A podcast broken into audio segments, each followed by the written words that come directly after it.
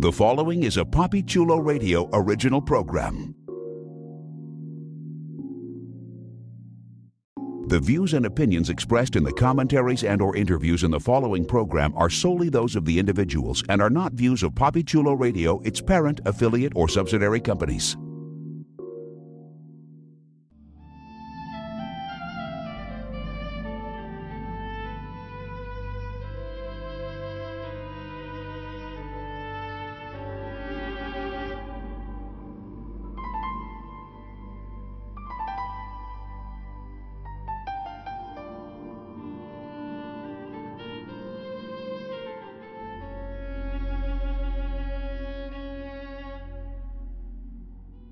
Welcome to The Waking Dream, a PapiChuloRadio.com original series. Papi Chulo Radio, pop culture on demand. Today is Thursday, September 22nd, and I am your host, Vincent Hatcher. During this special and bonus podcast, we'll be having an in-depth discussion of Netflix's The Sandman. Please welcome my co-host, Jeffrey Welcome Arauz back, dreamers. and Priscilla Obregon. Hey, everybody. Woot! Let's jump into our discussion of Season 1's bonus episode 11, which was titled Dream of a Thousand Cats and Calliope, and debuted as a surprise on August 19th, 2022 via Netflix. Here's the official synopsis of the episode. In this two-part story collection, a Siamese cat dreaming of a new world and a writer in desperate need of inspiration cross paths with Morpheus. So we have a twofold story here, my friends. This was a bonus episode that drew two stories that are well known from the comics and did a little mini anthology episode. Our first story was a very surprising departure from what we had come to be familiar with in the story in that it was animated. We had an almost like realistic animation going on where it was like, is it real life? Is it cartoon? Or is it both? And we were introduced to a beautiful little kitten who was being put to bed by its human owners. The kitty got sleepy, and when it came time for night to be at its peak, another cat came along to ask our kitten friend to join him on an adventure. Together, they walked, and as they were walking, they were talking, and other curious cats were walking past them. It was clear they were going to see her. But who is her? Well, we will find out. All of these cats, hundreds of them, are gathered in a graveyard at night. We've got cats falling off tombstones, climbing up trees, meowing, and then they all go quiet when a beautiful white cat who is very clearly purebred stands above them on top of an angel in a very dramatic pose. It's actually, I thought it was beautiful. Uh, and she begins to share her story. She, like them, lived in the human world. She thought she was much loved and worshipped and adored, and she had a beautiful home to live in, and she ended up falling in love with a tomcat from the wild, and they got a little kitty kitty going on, and after that, she became pregnant. And that is when her world came crashing down. Our kitten friend here, she had her children. She was nursing them calmly in the closet. She was excited to give them a new life that she wanted to make everything perfect for them. And she was going to make sure they knew they were loved, they were taught how to hunt, and they were just the best cats that cats could be.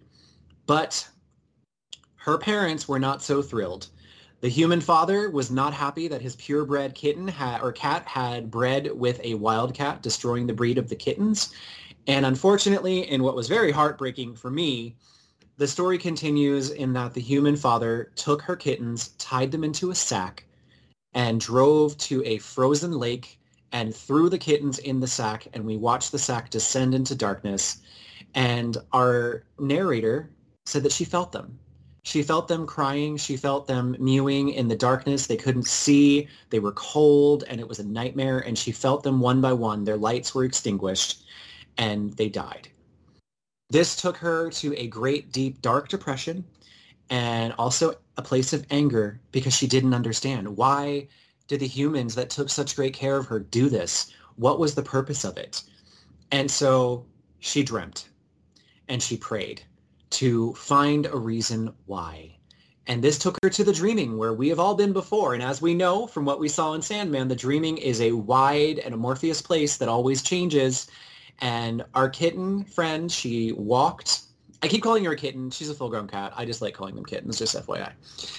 She walks through winter, she walks through night, she walks through heat, she walks through every possible temperature imaginable, and she never leaves the path.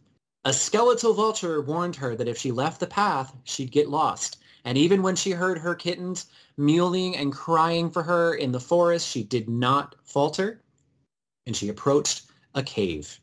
Out of the darkness, there was a cave guarded by three statues who mocked her and questioned whether or not she was worthy.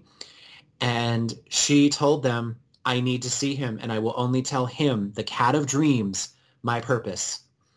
And after some deliberating, some pretentious deliberating, the statues let the cat in, and we were introduced to Morpheus in a new personification. As in the series, when we saw him in hell and he walked past the jail cell of his old lover, he was viewed as something completely different than what we were used to seeing. And in this instance, he was a giant black cat lurking in a cave, and he asked her what she wanted. Even though she knew that dreams come with a price, even though she knew that she may not want to know, she still decided she needed to know. And she asked him, what is the purpose? Why is it the way that it is? Why did they kill my children? And Morpheus, the cat of dreams, told her that once there was a world where cats were giant and humans were as small as mice. And the humans lived to serve the large cats. They hunted them, they groomed them. Well, the cats hunted the humans like cats hunt mice. The humans groomed them and worshiped them. And it was beautiful. It was almost like dinosaur catland, Jurassic meow. And then one human who got tired of it stood up after having a dream. And he spoke to his brethren and his sisters and he told them we should all dream. We should all dream of a world where we are in power where we are not the victims. Sound familiar? Because it's kind of like what our cat friend is trying to do now. And that dreaming that mass dreaming of the humans caused the world to suddenly change. The world of giant cats was no more, as if it never had been. And now the cats found themselves diminutive in stature compared to the humans. Their lives were suspect to the whims of their human masters. And what she took from this was that if I want to change, I need to make a dream happen. And so this cat now travels from place to place, preaching to cats across the world and challenging them to dream of a world where no cat suffers, where all cats are happy. They can live their lives. They no longer have to be afraid of their kittens being taken and murdered or lost or going without food. And the little kitten that we met at the beginning, who has been here the entire time, as our cat preacher is walking away, he walks up and he says, Mistress, I believe. And she turns and looks at him with a little bit of melancholy and a little bit of hope and tells him, that's good. Maybe things will come to pass. And that little kitten goes home full of passion and he falls asleep. And in the morning, this little vignette ends with his owners watching our little kitten dream of a world where cats are happy, where they can hunt as they want and they can live free and run free, while his owners say how cute he is. All right. So let's talk about this because this was an interesting departure. This was a fascinating artwork departure as well. So I want to hear what you guys think of it. Jeff, start us off. This was a beautifully animated uh, mini episode because the story, uh, you know, really just encompassed, I think, 15 or so minutes of screen time. Uh, this was the smaller segment of this bonus two episode anthology style special edition of the Sandman. Uh, but it was neat to see that Morpheus once again is interpreted differently in different uh, with the different cultures, but this is now different species. So the fact that they have a dream cat king in the feline world is incredibly fascinating. Uh, it also was interesting to see Morpheus basically not really having a stake in anything per se, because we've seen Morpheus as a um, well appearing human. I know he's not human; he's an endless, but he appears human when you know in, in what we've seen him because he's been dealing with humans. So now he's there as a cat, and we see that he's basically telling this cat, you know, you can you can dream, you can do whatever you want. If if you know a certain amount of cats dream it, it will come. Um, yeah, so I get, maybe if they dream of a baseball field, it would be much easier. I was just gonna say. yes, but uh, but yeah, so that was interesting because you would think because we've seen him deal with humans that he would be rooting for the humans, but no, he's like, come on, cats, y'all can dream it, y'all can be giants and that sort of thing. Uh, it's fascinating that he that he's like telling, you know, this cat this story of like the cats being in power and that sort of thing, but because the humans dreamt, you know, it, it maybe just a thousand humans dreamt, then all of a sudden the human world happened and and this whole cat being like cat's world where the humans are like teeny tiny and the cats are feeding on the humans and all that stuff you know that has disappeared and it's almost as if it didn't exist because the humans rewrote rewrote everything. Like all of that was like really fascinating because I'm like, can you really trust anything Morpheus is saying? Because I don't even know if I buy any of that. But you know, having this cat who had gone through the worst thing ever, because I'm not even a cat person, and I was like, damn, when I saw that happen. And uh, like having that cat go through like the worst thing ever and then you know visiting the dreamland and inspiring her to get this dream to come true i was like good grief little kitty like you've got you've got uh, um way to take on the world. Pardon? Said way to take on the world. Exactly but she's i mean she's got this dream and this passion that's apparently fueling her. She's going from town to town you know alleyway to alleyway telling her story so that it could happen uh that little kitty see i didn't understand that little kitty i'm like that little kitty looked like that kitty had the best life ever but that little kitty wants to eat, eats uh, their their um owners apparently. I was like, good grief. the way that it ended with the chomp and like, you know, that sort of like nefarious music, I was like, ooh, that's a little dark. But I mean, this this this whole installment, as beautifully animated as it was, and as much as as it was about cats, was a very dark installment. Agreed. It really was. Like I did not expect. I mean, I knew the stories, but it had been years since I had really been familiar with them, and I forgot like how dark it could be. Ah, and you know, the moment that you you said species, I, my mind because the way it works, I immediately was like, so does that mean to like the Natasha Henstridge species that Morpheus shows up looking like a male version of her? Yes. and they make love because there was and a whole lot of alien sex in that one. Priscilla, tell me your feelings about the kitties. So this episode hit hard for me because I just got a cat and I was like, I can't let this my cat watch this. He's gonna get ideas. He's gonna start dreaming of eating me and being giant and then the world's gonna change. And I don't want that as a human, even though God, it broke my heart. The freaking scene with the babies in the bag. I was like, mm-hmm. I knew it was coming, but it still like it hit me like a punch to the gut. I was oh, I was like, how cruel is he? And I think even crueler is his wife because she realizes what's gonna happen and she just lets it happen and she's like, Oh, okay, well I accept it. Like, what? These both people are right. terrible.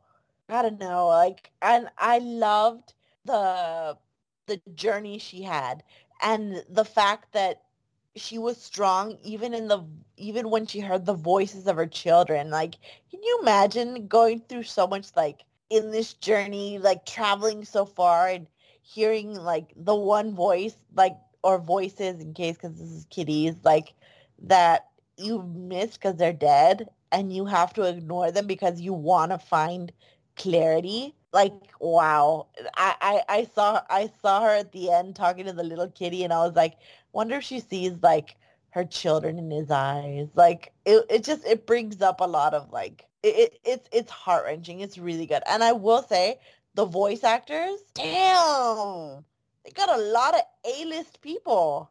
It's good. Yeah.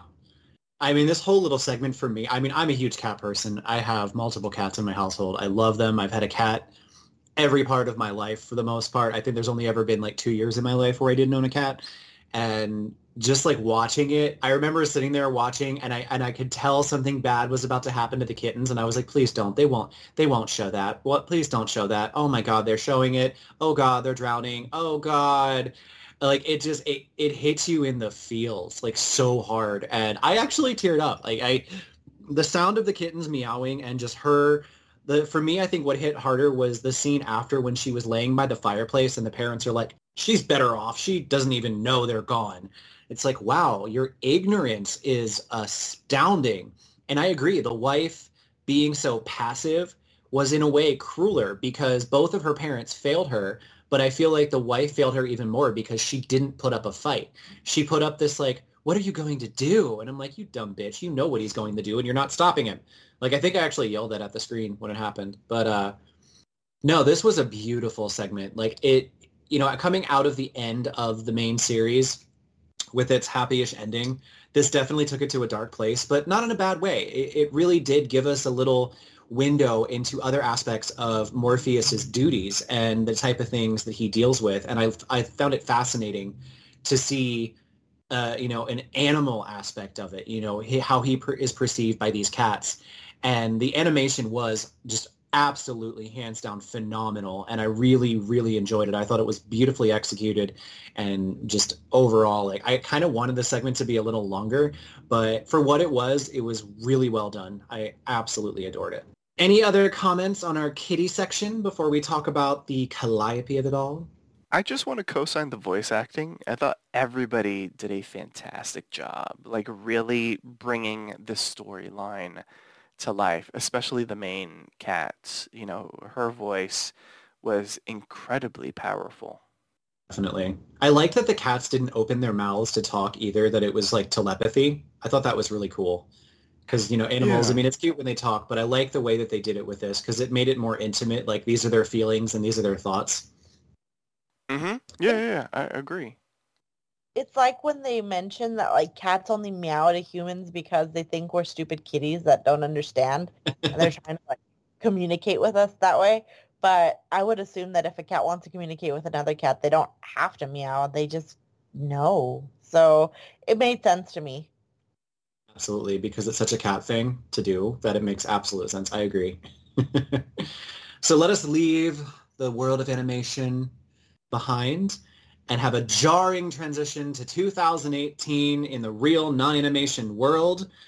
We see a man who is giving a lecture about writing, and he seems to know what he's talking about. He's talking about controlling the narrative, the characters, how to write, and he's got some apt listeners who are really excited to be there. And he's got a friend who shows up and gives him a gift that she got for him and he said, oh, you got it? And she's like, yeah, it was a little difficult, but I got it. And he's very excited, and she's asking him about his next book, and he's very tight-lipped. And Richard, or Rick as he will become to known, is not willing to share much more. So he leaves. And then next we follow him to a house in the countryside, a remote house, clearly by someone with money. And he knocks on the door and he's greeted with a gruff older gentleman asking who he is, what he wants, and he's asked about his recent writing, and he basically tells the man, I've got something I want to take to you, and I want you to help me. And what he was given is a massive hair, and the massive hair has power. What power? We are about to find out because the elderly gentleman, who is come to be known as Erasmus Fry, takes Richard to a secret room where a woman named Calliope is being kept as a prisoner. Now, anyone in our listener base that is familiar with Greek mythology knows that Calliope is a very well-known name in Greek mythology because Calliope was a muse. The muses were daughters of Zeus, and they were born with the ability to inspire Some of them are in music, some of them are in writing, which is Calliope's wheelhouse, and they are meant to basically be divine inspiration for creators. Erasmus was able to capture Calliope and has kept her as prisoner all of these years. And that is how Erasmus became such a well-known and prolific writer, even though now his work is not read as much anymore. It's out of print. But he says that Calliope is the reason that he made all of the money and successfully published all of the books that he did. And Erasmus gives her to Richard as a gift. Even though Calliope protests and says, you promised to set me free before you die. And Erasmus is all hubbub this and hubbub that and coming up with reasons, but Richard and Calliope are now in a very captor-captive relationship. And Richard leaves with Calliope in tow. She's begged him to release her. He is obviously conflicted because he's holding a woman prisoner, but his desperate thirst for fame and to get his second book published is driving him. You see, Richard published a book. It was very successful. It blew up. And in the past two years, every time he has tried to write a sequel or another book, he has run into the worst case of writer's block I have ever seen. And he cannot write. So as he sets up a lock on her door and he's talking to Calliope, he tells her he has to think. And as he's thinking, he says, you know, I will set you free if you'll just help me. Help me with the one book. Inspire me, please. He begs her and begs her, but she says, ask me again when you free me. Very heavily hinting that she would probably help him if he freed her. But Richard, desperately scared, locks her in the room and races downstairs where he immediately starts trying to write, hoping that just by osmosis or symbiosis, something, any kind of osis, something will spark his creative light. It doesn't. He can't write. So next he tries to woo Calliope with presents. He begs her by giving her perfume and candies and a sparkly dress.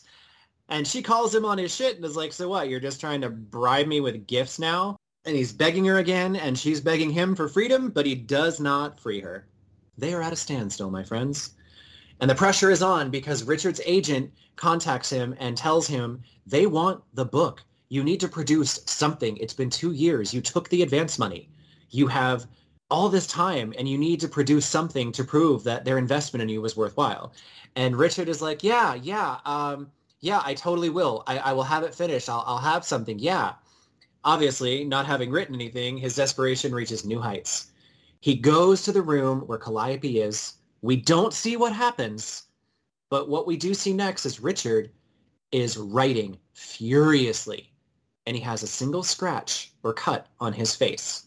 So it's heavily implied that he somehow managed to steal the inspiration from Calliope and he got what he wanted. He writes his book and it takes off. It does really, really well. And things pick up. His book wants to be made into a movie or people want to make it into a movie. He's becoming really well known. He changes his name to Rick without a K. And Calliope in the meantime is along for the ride and she's hating it. She calls for her family for help. And at first it seems like no one is going to show up.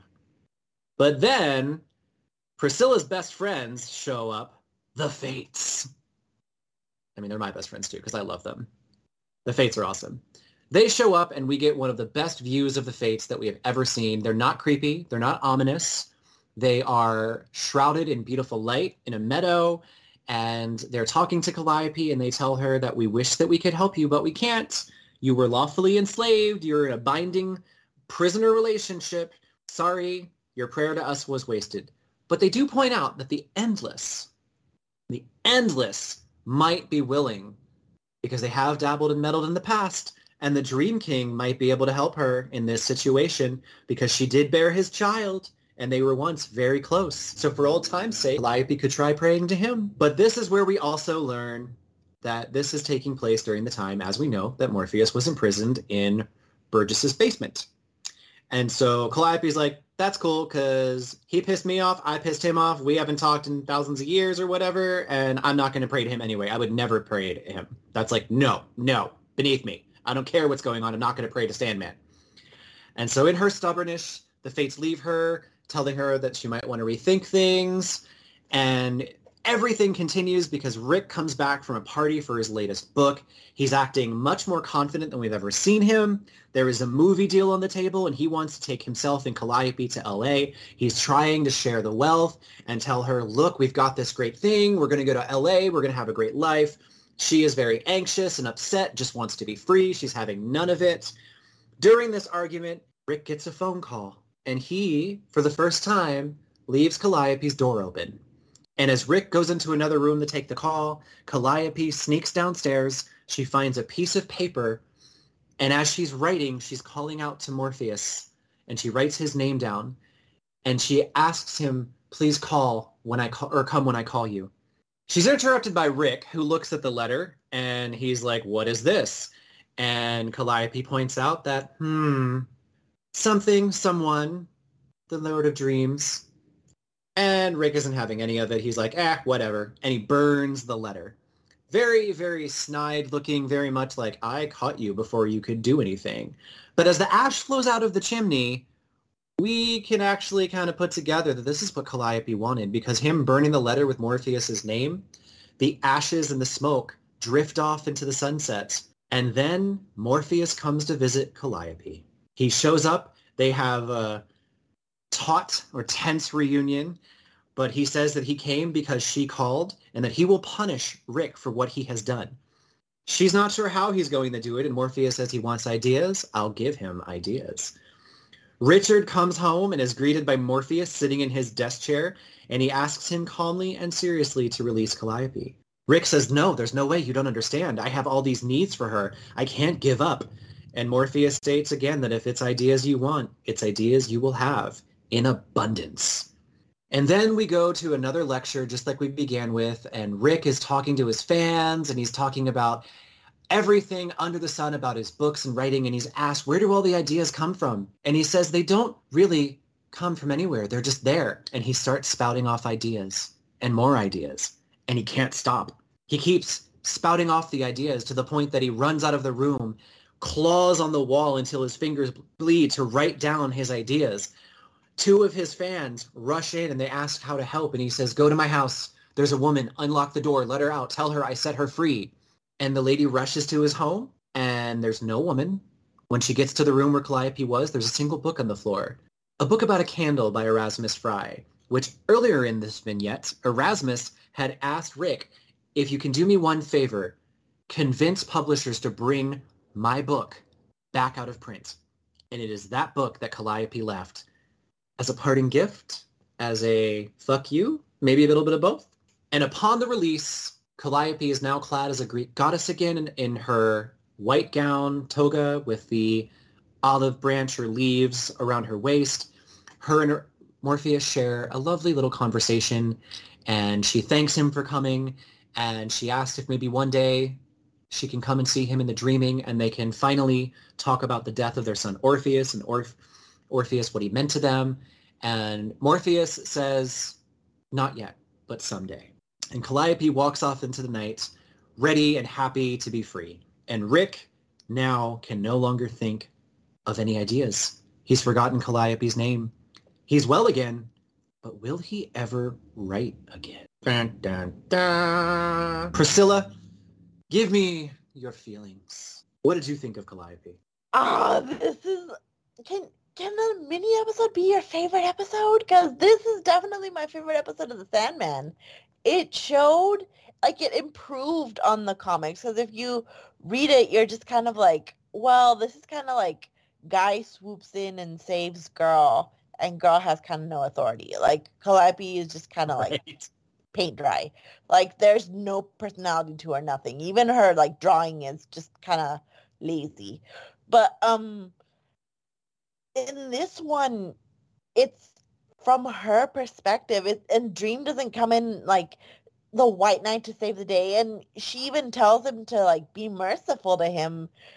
And I don't know, like, and if I'm recalling correctly, didn't they show the rape in the in the comic series? And in this I one, they so. like they in this one I preferred it because usually when they show a rape, it's like it's gratuitous. It's it's it's eye porn. It's for it's it's for fucked up men.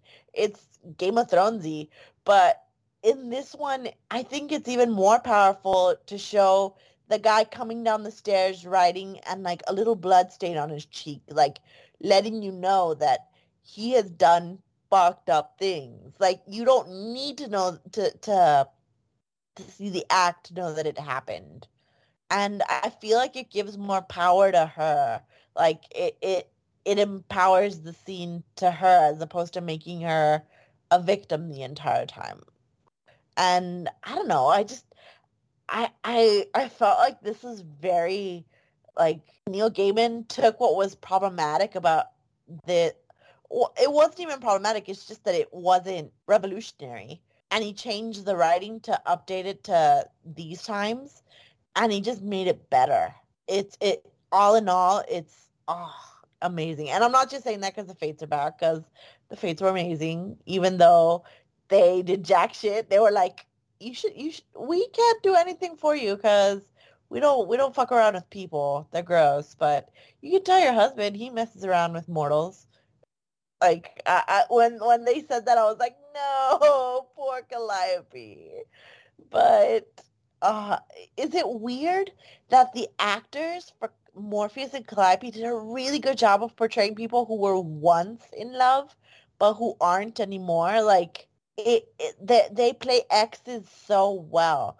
Like, and that's with him being like kind of Morpheus in that he he doesn't have very much like em, like uh, emotion coming out of his face. But when he did that little like lean into her where they touched foreheads, like it was it's exactly like it's wistful. It's that whole I used to like I I used to know you. We used to be together.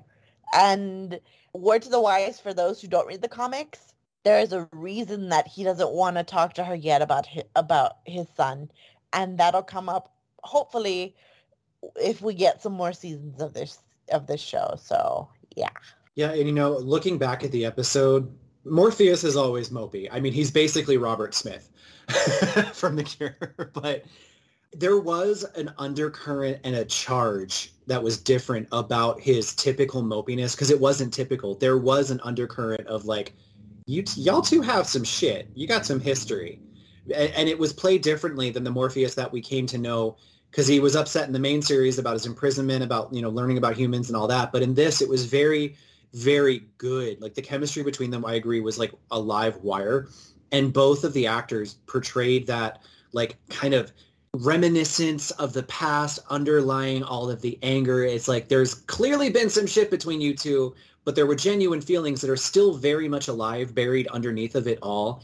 And this the tragic romance of these two was absolutely beautiful. I agree with you 100% on that. Jeffrey, what are your thoughts? Yeah, I pretty much echo everything Priscilla said. Uh, it was a really well done episode. Uh, once again, you know, introducing us to many new characters, but giving us a lot of different feelings about all of the characters. You know, dislike and uh, enjoyment in others and that sort of thing. Like I was rooting for Calliope. Uh, I am glad that the uh, rape, the sexual assault was hinted at versus shown. Uh, when when she was like, "You're gonna have to take it," and then we saw the scene after. I was like, "Oh shit, he actually raped her for, to get inspired," which makes me think of like, okay, then that man had had her captive, and she's been captive for 60 years.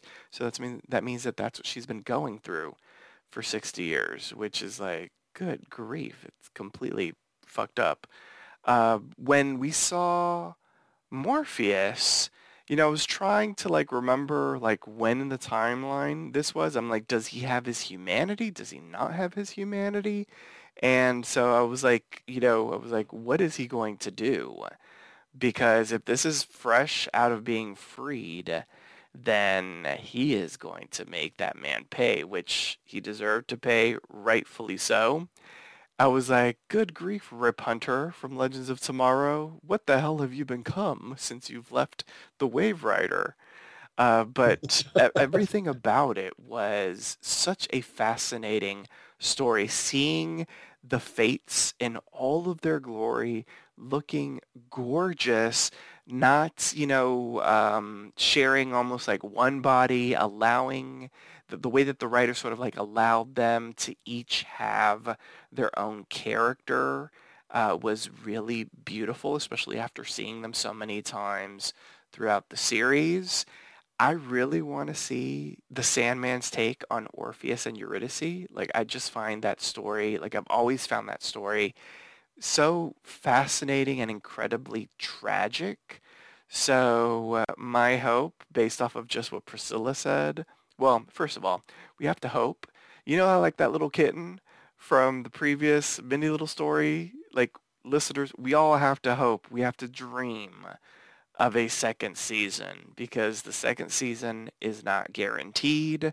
But if we get a second season and if we get subsequent seasons, because this is an expensive show, like I really want to see now, like the chat and I hope that we get to see the Sandman's iteration, like a, a mini retelling, like a flashback of Orpheus and Eurydice. I think that would be incredibly fascinating. Agreed. I really do hope we get a second season. Oh, that would be amazing. All right anything that I missed with either story or anything you guys want to talk about before we go into the MVPs? Well, what about you, Vinny? I feel like you've just asked us. Share. Oh, that's, yeah. I mean, I've kind of interspersed, but I guess I haven't taken the podium myself. I'm just so giving. this section was a, such a fascinating dark study for me having read the comics, and I, I do, Priscilla, I think you're right. I think they did kind of show more or all of the rape in the comics. I like that it was left to the imagination because in ways that's a lot worse because different people are going to envision different things that took place in that room. And I mean, I know in my mind, I'm just like, it's playing out and I'm like, yeah, he probably raped her. But there's so much that someone can imagine that could have taken place. And the the the love between Calliope and Morpheus was just so beautiful. You know, we, we've all had exes. We've all had exes where we ended on good terms, we ended on bad, or we never spoke to them again, regardless, right? You know, or we have exes that come in and out of our lives afterwards. But could you imagine being like thousands of years old, millennia, you know, and having such history and it being that long since you've seen that person or spoken to them? But the gravity of that was present. It was almost like a living being in the room between them because they were so even when they were together in the same room and they were talking the emotional charge and just the the gravity of their history was present for me almost like its own character. And calliope the actress did such a great job of portraying the futility and the acceptance of the prison that she was in. And her pleas for help were so genuine because even in all of this she had such faith that if she asked enough eventually someone was going to say yes. And finally, she had to learn the hard lesson that some people, they're never going to give it to you because you ask. You're going to have to take it. And it was very humbling for her, obviously, to reach out to Morpheus given their history. But in her desperation, you know, she did. But I think at the same time, she always knew that he was going to come if she called, but she wasn't ready to face what was between them because losing a child is horrible. And, you know, it's easier to just kind of shrug that off when you're an immortal, I guess, and not talk about it. But to have to face that from her desperation and the way that they did it and just the, the overall story arc for this vignette was really, really well written. It was well acted. And I hated Rick. Like in the very beginning, there was like five minutes where I was like, maybe he'll let her free. Maybe they're going to change it. Nope, nope. He's an asshole. just like, uh, by the time it was done, I was like, you deserve to be like locked up in a padded cell and be imprisoned yourself. And I thought it was really awesome that they they did reveal the hint that like Erasmus Fry took his own life shortly after Calliope died or left. You know, he died uh, by suicide, and that was kind of an alarming thing for Rick to hear.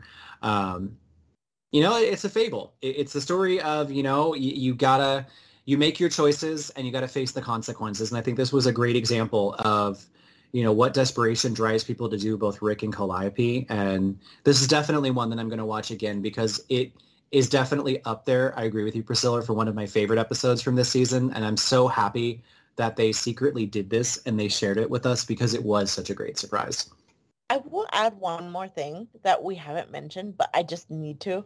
Erasmus Fry is a jackass. I'm glad he fucking killed fuck you when he tre- he he treated her worse than the nice guy did because the main guy was a night was uh, I'm gonna put in quotations a nice guy. He thinks that by doing feminist things outside does like hides the fact that he's being a total like just a monster and doing terrible things. Like he thinks the ends justify the means and they don't.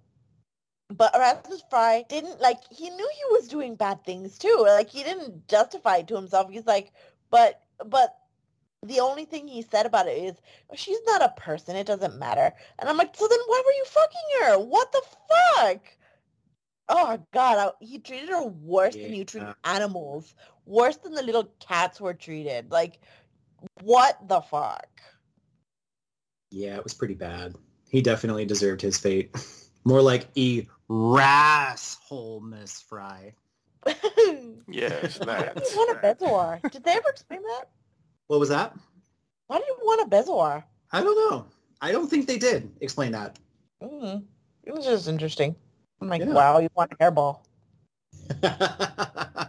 yeah, like I, I, I, I, like I wondered if like was that Calliope's hair or was that like something that he wanted to get something else. I don't think they actually did fully explain that. Actually, now that you pointed out, I think it was sort of a MacGuffin, but they did. Uh, yeah. They spent a moment sort of discussing how you know, it, it's it can be it has been used in rituals and that sort of thing.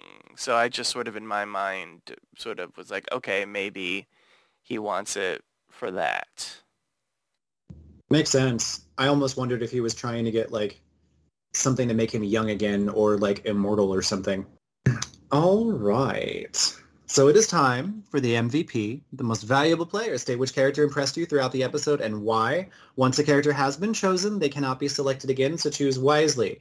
And because this technically was two stories in one episode, I will leave it up to you guys. You can choose one from either story or you can choose one from each story. But once that character is chosen, they are off the table. So, Jeffrey, you are up. Choose however you choose wisely. Oh God, the this this is an evil game. it really is. Um, I do have actually two in mind, but I'm not going to pick two, as even though the temptation is there. But this is very difficult. So I basically eeny, meeny, miny. Who?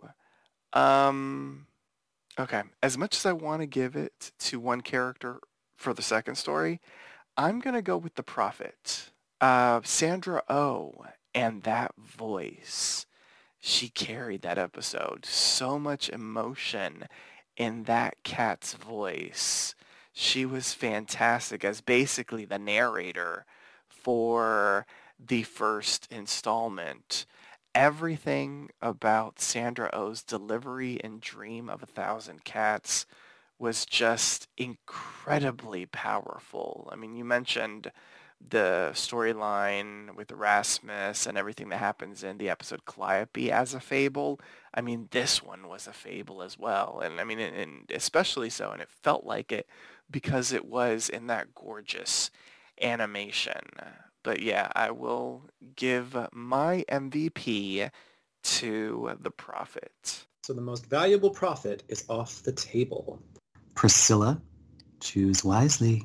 Oh, you know who I'm choosing. I'm choosing She was so powerful as just like someone in trouble. Like you would think that that would di- like diminish her, make her less, but she is the goddess of inspiration. And watching this, I was like inspired to like read my own like feminist stories or go back to read Sandman. Like it was just she's so much better than she is in the comics. Like I, I just I loved her. And the actress portrays her with such like dignity. The situation could turn like really pathetic. It could make her look like, I don't know, just a victim. But she's more than that. She's the goddess of muses, the goddess of inspiration. And she had power, but she also had this sense of like compassion that even humans don't have, which they're supposed to have. They're like the weaker species. But she could treat him like nothing. She could ask Dream to keep the ideas coming and make him like go insane. But she didn't. She was better than he was. And she could have been turned into a monster too. But she wasn't. So yeah. Excellent choice. And I officially now hate both of you. No, I'm kidding. because I actually had mine chosen before I came in and it's not who you might expect. I thought long and hard about this one because obviously the Prophet and Calliope were the the go-to like most obvious choices. But in retrospect, I'm going with the little kitten from the first story. Even though this kitten did not have a lot of time in the limelight, watching it a second time, I feel like that cat, that little baby cat represents so much in the sense of like innocence and dreaming and hope and just so much positivity. It was a light shining in a very dark tale. It was like a candle on a stormy night in the window. Like the little kitten was already in a home that was full of love and light, but was curious and wanted to know these things that were to be told and learn something about the human world. But even then, even though it was dreaming at the end and it was you know, probably dreaming of that world where the cats are able to hunt humans and all of that. I feel like it was still dreaming with an amount of innocence and hope. And to me, both of these stories, they represented hope. Above all else, there was hope in the the prophet. She wanted hope that the world would become a nicer place for the cats. And Calliope hoped for her freedom. And in the cat story especially, it was just so precious when the little kitten went up to her and was like, I believe, mistress. And out of both stories, that was the line that resonated in my heart the most. It was just this resounding beauty that I felt in that line, and it was the most impactful. So yeah, I went with the little kitty. All right. Now it is time to rate this episode on a scale of 1 to 10 dream helms. Point system is allowed. If you found it exceptional, deserving of more than a 10, you may give it jazz fingers. I'm kidding. You can grant it the coveted golden dream helm. You can also do jazz hands and fingers if you want when you give it the dream helm but it's up to you. Priscilla. Oh, you gave me the hardest part. Uh, I'm gonna I'm gonna split up the the two episodes. Totally. Episodes because I have different scores for each. And you knew I was gonna have different scores for each. Oh, I figured. I just figured to leave it up to you guys to do however you want to do. I loved the cat episode. I felt like it was innovative. Like the art style kind of looked like oil painting sort of in motion. Like it looked beautiful and they still look like cats they didn't look all like cartoony and she didn't look like luna from sailor moon for like it's it's something different but i'm gonna say a 10 just because it didn't move me the way calliope did.